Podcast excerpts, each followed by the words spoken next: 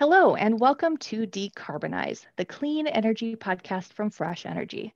Fresh Energy is a Minnesota nonprofit working to speed our state's transition to a clean energy economy. My name is Joe Olson. I do communications here at Fresh Energy, and I'm joined today by a few folks from the Fresh Energy team. Welcome to Michael Noble, Fresh Energy's Executive Director, Justin Fay, our Public Affairs Director, and Anna Johnson, Policy and Public Affairs Associate.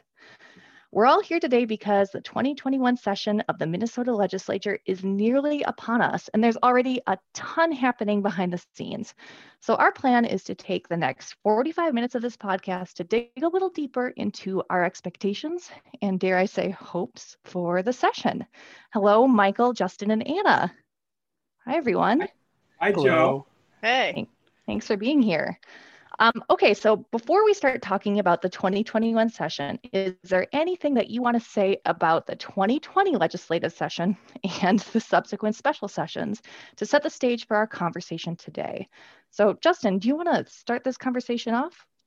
I'd, I'd love to. There's really, really so much we could say about what happened in 2020 and what, what that experience of the last year has been like. It, it really could be its own episode of the podcast quite easily. Um, but I, you know, I think the the the 2020 session was going to be challenging under any circumstances. Um, Minnesota had and um, still does have the only divided legislature in the country, and that creates a really unique political environment for trying to um, move big policy ideas and negotiate deals and um, accomplish, you know, accomplish big good things for for Minnesota. Um, that that all of that is true when there's not a pandemic.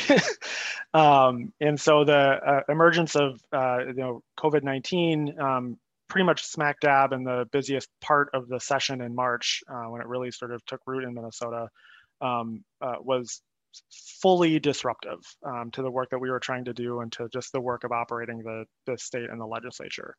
Um, and so you know the 2020 session frankly was disappointing in terms of what what got done. And i I don't know that we would have accomplished massive victories without the pandemic, but it certainly didn't help having everything shut down and then sort of partially reopened remotely. Um, and it really changed how we went about doing our work um, and you know made it more difficult to connect with lawmakers. It made it more difficult to connect with partners and other stakeholders. Um, and those dynamics are all still there. And I think, uh, you know, uh, the one silver lining I would point to is I think having struggled with those things in 2020, um, we're better positioned to navigate a virtual session in 2021. And that, um, you know, I'm, I'm cautiously optimistic that we'll be able to um, engage effectively and uh, and and move the ball, and, and that the state leaders running the legislature will be able to do it in a way that's efficient and transparent and inclusive and um, allows for you know work to get accomplished. Yeah, absolutely. You know, yeah, 2020 was a, obviously a very difficult and unexpected time for everybody. Um, and I think, Justin, you make a really good point about the remote session. Um, there was a certain learning curve in terms of everyone getting their feet under them, learning the technology, um, figuring out how committees were going to operate. Um, but now that those precedents have been established, um, I think it will be a little bit more accessible, even if it is remote in 2021 that it, than it was in 2020 for the public to participate. It, you know, I think the other thing that's important to, to remember that was like really different about 2020 was um, the legislature convened in special session every month um, between the end of the regular session and now. Um, in fact, as we go to press on this podcast, uh, where you know a, a, December special session is is um, is imminent, um, or by the time you listen to this, perhaps just happened. Um, but uh, uh, there is some work that has happened um, since the end of the regular session, and that uh, includes a, a, proposal that Fresh Energy was very involved in that uh, came out of the Department of Commerce um, to uh, dedicate some uh, or appropriate some dedicated energy money uh, from a, a, resource called the Renewable Development Account, uh, which uh, is funded by Accelerate Ratepayers. Um, to support uh, you know innovative energy projects, clean energy and efficiency as uh, Minneapolis, St. Paul, and other communities um, rebuild from the civil unrest uh, in the wake of the killing of George Floyd uh, earlier in 2020. Um, it was a really important bill for us. Um, we actually had a hearing on it in August of all times, um, and that uh, didn't result in a, an agreement getting getting brokered, uh, but we, you know, uh, had a pretty significant impact on the conversation, and I think are in a position to be able to uh, leverage those funds for some really good work in, in 2021 as a result of that. Um, uh, yeah, I think the other big highlight from the interim was the bonding bill. Um, I don't know, Michael, did you want to say anything about uh, the opportunities and the accomplishments that we we saw in bonding this year? Well, I, I, the fact that we had a bonding bill was amazing. Uh, it passed, uh, I think, if correct me if I'm wrong, but in the, the, the final special session before the election, so mid-October perhaps it passed. And uh, you know, bonding bills are special legislative beasts because it requires is it 60 or 66 percent of the votes uh, in both bodies? 60. 60% of the votes, so not 51%, but 60%. So by definition, bonding bills are bipartisan because both the uh, 60% of the Democratic-led House of Representatives and 60% of the Republican-led Senate has to agree with a Democratic governor. And lo and behold, they did. So um, I was impressed with that, that uh, it was in everybody's political self-interest and, and everybody's um, you know, d- doing their job to get a bill out, and they did. And uh, there were at least three big things that uh, Fresh Energy cared about quite a bit, and um, just want to give a shout out to uh, bonding chairs in the in the House and the Senate uh, who made that happen. Uh, $55 million was appropriated to the bus rapid transit, uh, which is uh, uh, a, a, transit innovation that Minnesota is doing more and more of. Uh, uh high quality uh, buses on dedicated routes with um, more consumer amenities and ease of on and ease of off and fewer stops. So it tries to work like light rapid transit, but it's a bus. And I predict, based on advocacy work, Fresh Energy, and other grassroots have been doing over the last two years. I predict those buses will all be electric buses. Uh, that's not in the it's not in the bonding bill, but it's certainly in the pipeline and the discussion at Metropolitan Transit. There was also 116 million dollars that was uh, put up for affordable housing, and close watchers of Fresh Energy know that we uh, did a series of uh, podcasts and advocacy uh, positions this year that all affordable housing should be highly energy efficient and all electric and carbon free, that that's doable and practical and in the long-term economic interests of the people who live in those housing units. And one delightful thing that I, I personally lobbied uh, the committee chair on was electric vehicle charging in the bonding bill. And although it's modest at $2 million, uh, was a, a appropriated in the bonding bill for um, electric vehicle charging at state-owned facilities. So uh, uh Senate Committee Chair Dave Senjem uh, put that in and actually texted me on the day the bonding bill passed, said your provision's in there. Perfect. Well, thank you. Does anyone else want to add anything to this before I move on to even going even further back in time? All right. Let's okay, keep the let's, time travel going. Okay, so rewinding even further back to 2019, when Governor Walz announced the One Minnesota Path to Clean Energy, a package which includes a historic proposal to achieve 100% clean energy statewide. However, we have had two years of inaction from Minnesota's divided legislature. Is this initiative setting the tone at all for 2021? Michael, I'm sure you've got some feelings here. Do you want to share? Well, uh, this this is the flagship uh, proposal uh, from Governor Walz, and this is uh, at the top of Fresh Energy's legislative agenda this year. Again, we're founding partners in the 100% Campaign Coalition, which uh, folks can check out online and get updates from. Uh, you know, I, I, was fortunate enough to be asked by Governor Walz to stand the podium with him when he rolled this out. But in the last two years of no action, the most amazing thing is how much momentum there is behind this idea. Uh, all the people who ran for president of the United States on the Democratic side were jockeying for leadership on clean energy. And uh, Joe Biden, who is the uh, president elect, uh, uh, ran on a platform position of 100% carbon free electricity everywhere in America, not by 2050, but by 2035. And no state has yet passed that uh, 2035 100% standard. So Minnesota being uh, geographically well positioned for renewable energy, you know, we should be a leader. Uh, if Joe Biden is arguing that it's going to be 100% renewable energy in Georgia and South Carolina and Texas and uh, uh, uh Alabama and, and, West Virginia, you know, Minnesota uh, obviously is going to have an easier time economically and politically uh, to tap into the vast renewable energy resources available to us. So we, we uh, want to continue to ask our House and Senate leaders and our governor to continue to press on this. Uh, you know, this timeline uh, acceleration is, is in, in our mind. The governor's uh, 2050 uh, had no benchmarks for performance earlier than that.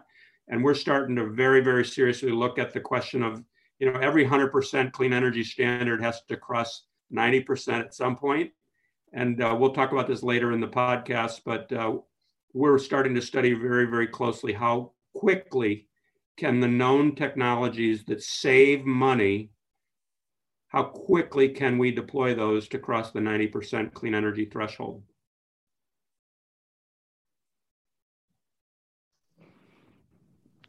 All right. Um, let's see. Anna, do you want to fill in a little bit of uh, information here around the just transition?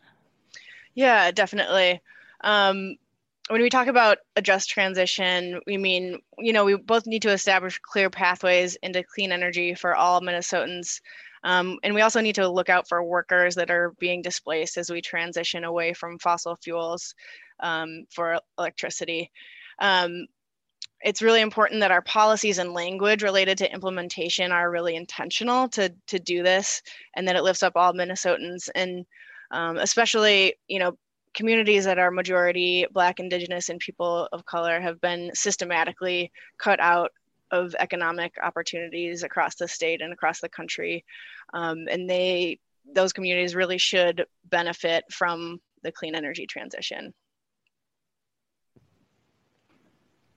I, I think that's such an important part of the, the work that and the perspective that Fresh Energy brings to this issue. I appreciate you raising that, Anna. And um, I think the only the thing I would just add to this conversation is just to kind of uh, reinforce and I guess repeat that the you know the, the politics are so challenging on this. Um, you know, we worked really, really hard uh, to bring folks together across a divided legislature the last couple of years. Um, uh, we have a very similar political climate coming out of the most recent election we had the previous two years. And, um, you know, I think our fresh energy is uniquely situated to be um, in the middle um, and to be a convener and an entity that a center of gravity that does bring people together.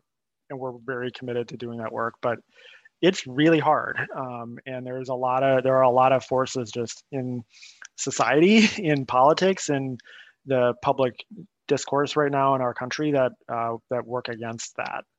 Um, and that uh, but you know that's that's the work that we do. That's um, michael and anna that's why we all get paid the big big bucks right? Um, is to uh, really dig into those hard problems and um, looking forward to taking a big crack at it again in 2021 all right, yes, back to 2021. Um, so, a few weeks ago, we heard about committee chair assignments. Are there any that especially catch your eye when it comes to clean energy? And speaking of committees, are they going to be meeting in person? How will Fresh Energy staff and lobbyists be plugging in this year? Justin, what's the plan? Um, still, you'd think after 10 months I would know how to use my mute button, right? Um, you know, the the the expectation is that uh, at least at the outset, the the 2021 session is will be primarily remote. Um, it's not totally clear yet uh, what degree the House and Senate are actually coordinated on that or have a sim- similar under same or similar understanding of what that means.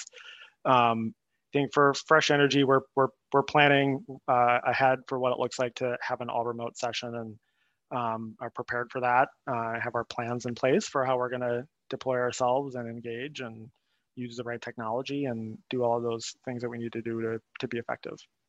Um, yeah, so I think it's uh, it's a unique set of challenges, but we're ready. So Great. one interesting uh, development in the last uh, 10 days was when uh, the two uh, senior Northern Democrats uh, left the Democratic caucus uh, to become independents. They were rewarded by Senate Majority Leader Paul Gazelka with committee chairmanships. And that created a game of musical chairs in the Minnesota Senate. And ironically, Fresh Energy was the beneficiary because uh, the bonding committee chair, the very prestigious bonding committee, uh, I mentioned previously was chaired by uh, Rochester Senator Dave Senjem. And uh, Rochester Senator Dave Senjem, um, um, I guess, had very candid conversations with Majority Leader uh, Paul Gazelka. And the bonding chair is now uh, independent legislator Tom Bakk of Cook, Minnesota. So the good fortune for Fresh Energy is that Senator Senjem is now the Energy Committee chair. And what's good about that is that uh, we know Senator Senjem quite well. Um, I actually personally have traveled to uh, Germany to study the Energiewende, energy transition in Germany, and uh, I've gone once or I think twice maybe I've gone, and but Dave Senjem, Senator Senjem, I think has gone uh, eight or 10 times. Uh, so he's quite conversant in uh, renewable energy and wind power and solar power and electric vehicles and uh, climate policy. Uh, he he's basically steeped in it, and now it's his jurisdiction, and he's excited, and he's already reached out to us. So, uh, and I, I have to reinforce what Justin says about hard politics, is that as as interested and passionate and uh, concerned about the energy transition Senator Senjem is, you know, he needs to bring along a whole caucus who isn't as closely tied into the subject. So I'm, I'm my job, my personal job is to be his ally and his uh, source of information and um, supporter and encouragement and uh, help help uh, Anna and Justin and John Burns and the whole Fresh Energy team uh, create some political space for him to show leadership and get the Senate Republican caucus to do bipartisan deals with Governor Walz and, and the House. Yeah, I think we're all really looking forward to working with Senator Senjem. Um, his counterpart on the House side is Representative Jamie Long from Minneapolis. Um, noteworthy, you know, change in the name of the committee. It used to be the Energy and Climate committee and it's changed to the climate and energy committee um, and jamie long is you know he's worked on climate issues throughout his career um, including with congressman keith ellison. He worked for nrdc in washington d.c and with a you know a very strong climate activist senator sheldon whitehouse. Um, and he's a real problem solver and subject matter expertise and expert. And um, we're yeah we're looking forward to working with him. All right, thank you. So Fresh Energy is working really hard to help transition Minnesota to cleaner transportation options, finalizing the Clean Cars Minnesota rulemaking process and developing policy that incentivizes cleaner fuel options are, of course, still on the table. Anna, can you give our listeners the scoop on what the 2021 session could look like for clean transportation? Will there be more hand wringing over clean cars, or will federal changes make this less contentious? Sure. Yeah. Just so, just to set the stage um, for clean cars, it was proposed by Governor Walz eh, early on in his um, in his term, and has been stalled a little bit in the last several months because of the global pandemic and um, staff being tied up working on obviously that important and critical issue. Um, but we are expecting the draft rule to be coming from the MPCA sometime this winter um, which we're we're really looking forward to. Um, the Senate has made it clear that they do not support clean cars and proposed language throughout the 2020 session and that showed up in different bills, including the Environment and Natural Resources Trust Fund bill. Um, and we expect them to maintain that position in 2021 and potentially use it as a bargaining chip.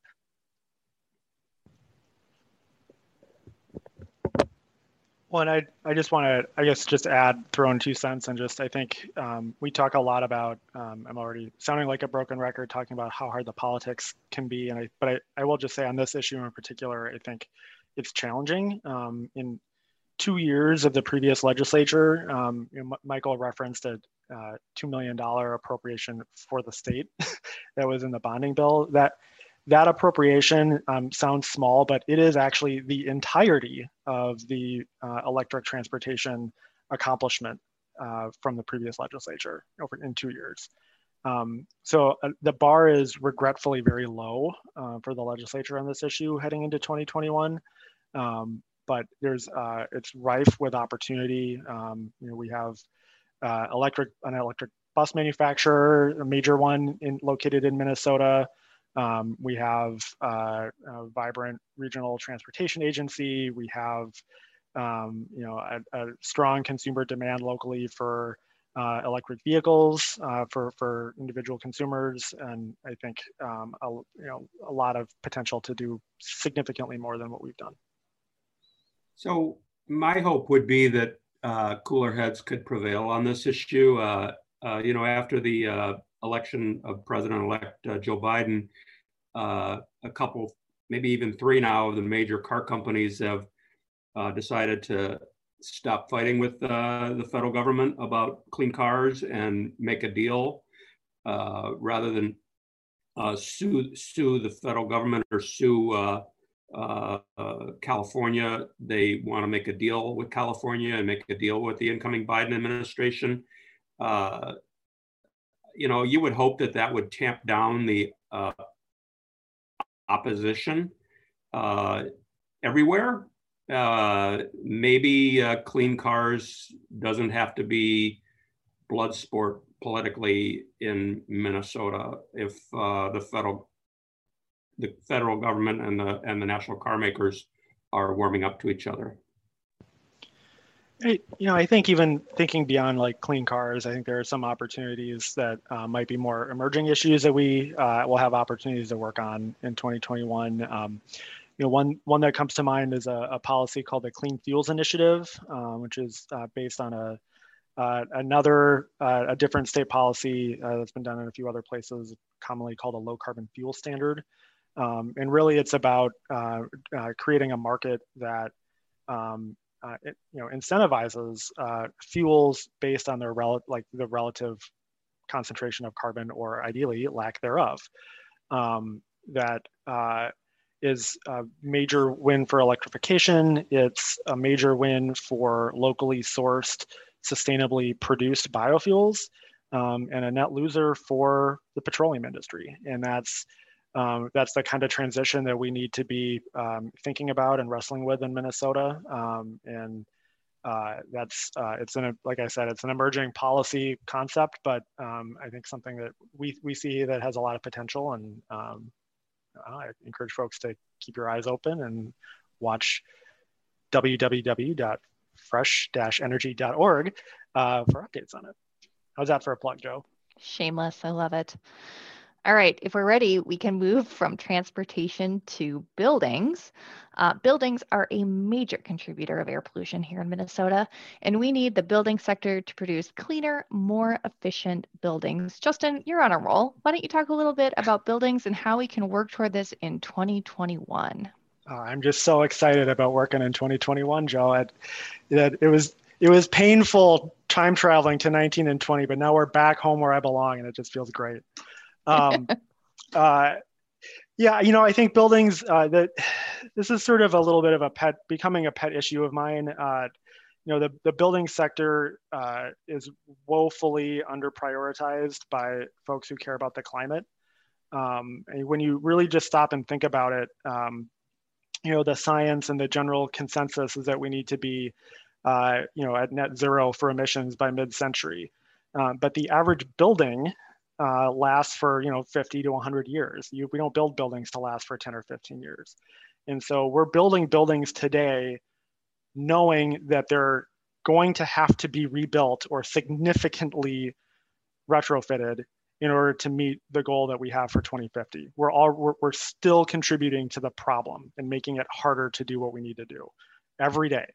And uh, uh, a, a, policy that uh, we're very excited about uh, and have been working really hard on is uh, to further explore how we can leverage the state building code, and specifically energy code, to, to drive down emissions and solve this problem of building new buildings that are not actually good buildings. And the code is uh, a really simple way to think about the code for the purposes of this conversation is that it defines the legally worst building that you can build in the state. That's that's what the code does, and it it it's not only about energy. Um, codes are really really important for safety of the property, safety of the workers, um, consistency, uh, and industry standardization.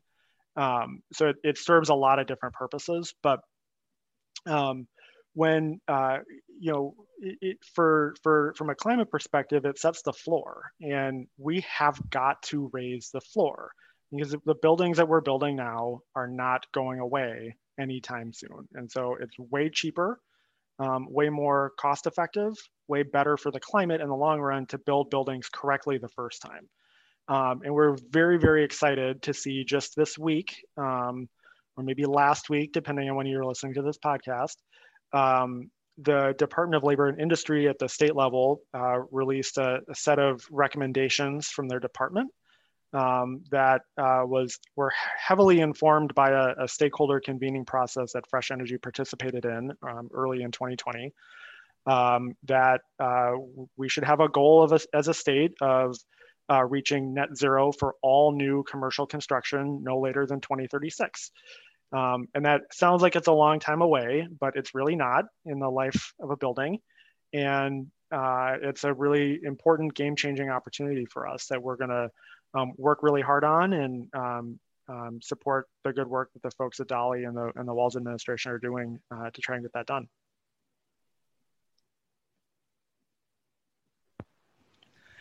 Yeah, I, something that I just want to add to is that for any given city, the majority of of carbon emissions come from a combination of transportation and buildings and they tend to be about equal parts transportation and buildings. And so creating you know creating a more stringent code and updating it more frequently to to create higher standards is also an important part of cities being able to reach their ambitious climate goals that they've set for themselves. Um, because we have one basically standard code across the state and um, cities you know need need some tools in their toolboxes to be able to achieve those carbon reduction goals that they've set. It's a it's a really great point anna. I think um, this uh, a lot of the the political capital and wherewithal around this issue uh, in the recent especially recently has been coming out of cities um, and real leadership from um, you know, and maybe not even always from places that you'd expect. Um, it's really uh, uh, cities around the state, places not, you know, you know, Minneapolis and St. Paul probably won't surprise folks, but Rochester, Duluth, um, and a number of suburban communities have been um, pushing on this. And um, you know, cities don't have a lot of uh, they have a lot of tools in their toolbox, um, but not so much in the building sector. And so pushing on the uh, cities pushing on the state um, to think more ambitiously has um, been a really important development. And um, I think we've seen now recently it's producing results.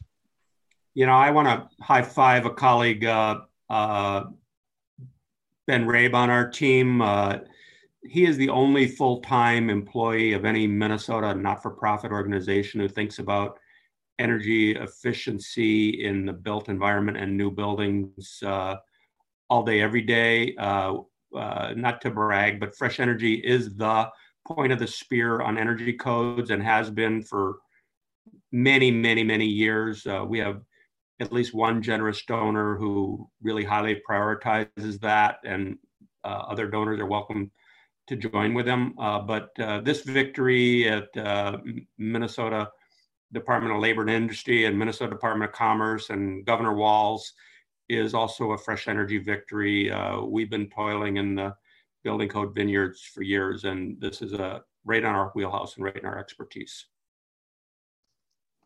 I bet Ben Rabe's ears are burning right now. Um, so let's dig a little bit into energy efficiency and what we can do around the huge potential in that area. So I know we've discussed over the years ways to modernize Minnesota's Conservation Improvement Program, also known as CIP. Anna, what is on the table for CIP this year? That is a great question, Joe. So the ECO Act was has been developed over the last couple of years. ECO stands for Energy Conservation Optimization Act. Is that right? I've said it so many times I can't even remember. Um, and there has been a ton of work that's gone into developing this policy. Um, it has a huge, huge, broad coalition of supporters, including every single utility in the state has signed off on it. Um, and and that passed out of the Senate Energy Committee and the House Energy Committee last year. Um, it did not receive a hearing on the Senate floor but we are hoping to tackle this and, and get this passed as early as possible in the session to clear the way for other um, clean energy bills that will be coming down the pike. It's a it's a really it's a really is an important policy for uh, for fresh energy and and um, uh, it's such a no brainer. Um, I think I'm going to channel my inner my inner Michael Noble for a moment. Uh, you know, the, the cheapest electricity available is the electricity we never use. Um, and it's, so fundamentally important to um, having a, a system uh, for our state that is both uh, uh, clean, but also cost effective, um, that we really maximize and wring every little bit out of efficiency that we can. And um, this legislation is really about, you know, it's modernizing, uh, I think, uh, Joe, I think you used that word in the intro to the question. It's, that's, that's exactly the right word. It's about modernizing that program to make sure that it reflects where the industry is, where the technology is, where the utilities want to go, um, and making sure that um, both both regulators and utilities have the tools uh, to run efficiency programs. Um, you know, in for for the world as it exists in the 2020s, uh, and that's just it's so so important. All right. Well, thank you. Uh, so no pressure, you guys, but I think we've saved one of our most important legislative goals for last to discuss. So the clean recovery, green recovery, call it what you will, is a really hot topic right now. So what does this mean for Minnesota, especially around Fresh Energy's work to ensure that all Minnesotans benefit from the clean energy transition? Michael, this kind of seems like a you question. Do you want to kick us off? Well, I I think that uh, a lot of Minnesotans are, are, are uh, talking and gathering in dialogue, uh, um, part of a, a stakeholder process uh, right now, uh, thinking about what would Minnesota's priority strategies be if there was a federal economic stimulus or federal economic recovery legislation that would be, you know, part of a President Biden's budget and his first initiative in United States Congress. Uh, you know, how do we have as much of that be green and clean and climate uh, related uh, as we jumpstart our economy, get back uh, on track? Um, Minnesota has opportunities. Uh, you know, I'm not going to wade in on the uh, probabilities or the prospects of, uh, you know, who is running the United States Senate or um, what are the possibilities of a bold uh, economic recovery action or what fraction of it might be clean and green. But uh, the, I know it's a top priority for the incoming president of the United States. So Minnesota is preparing, and Fresh Energy is at the table, helping to prepare what we would do with that.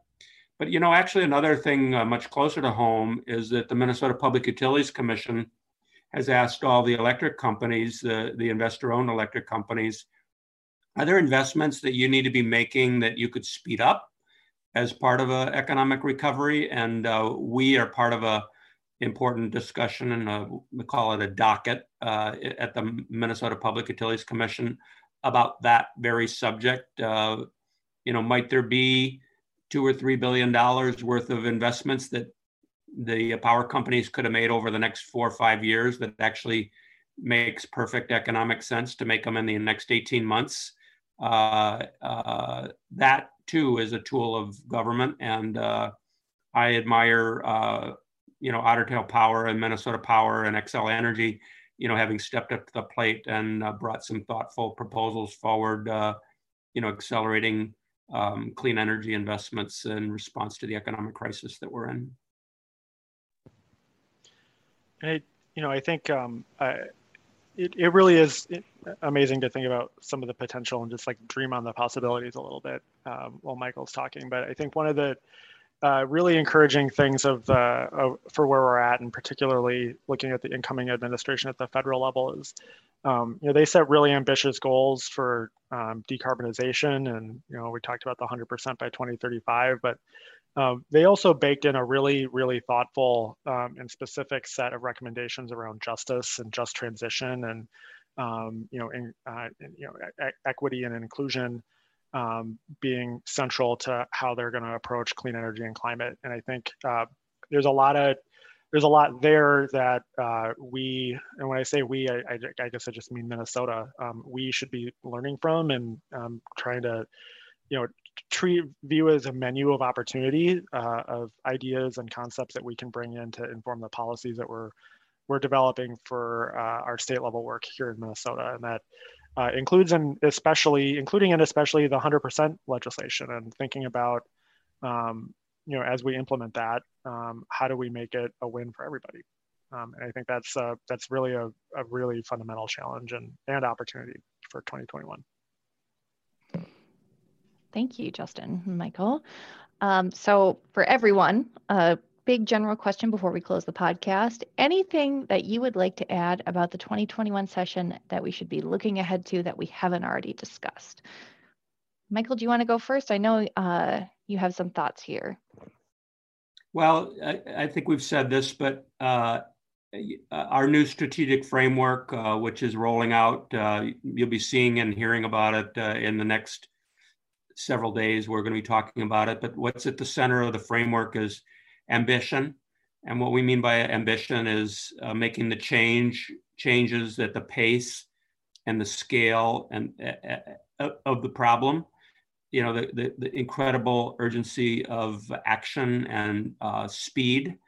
Uh, so we're calling on the legislatures to have ambition and to have urgency. And uh, the other thing Justin's just spoken about is we have to do this in, in a way that doesn't um, make economic and racial disparities uh, more problematic than they already are. So we have to close those gaps rather than widen them.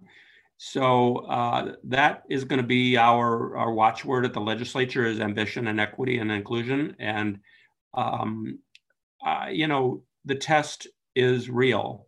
Can Minnesota do big things in a bipartisan way?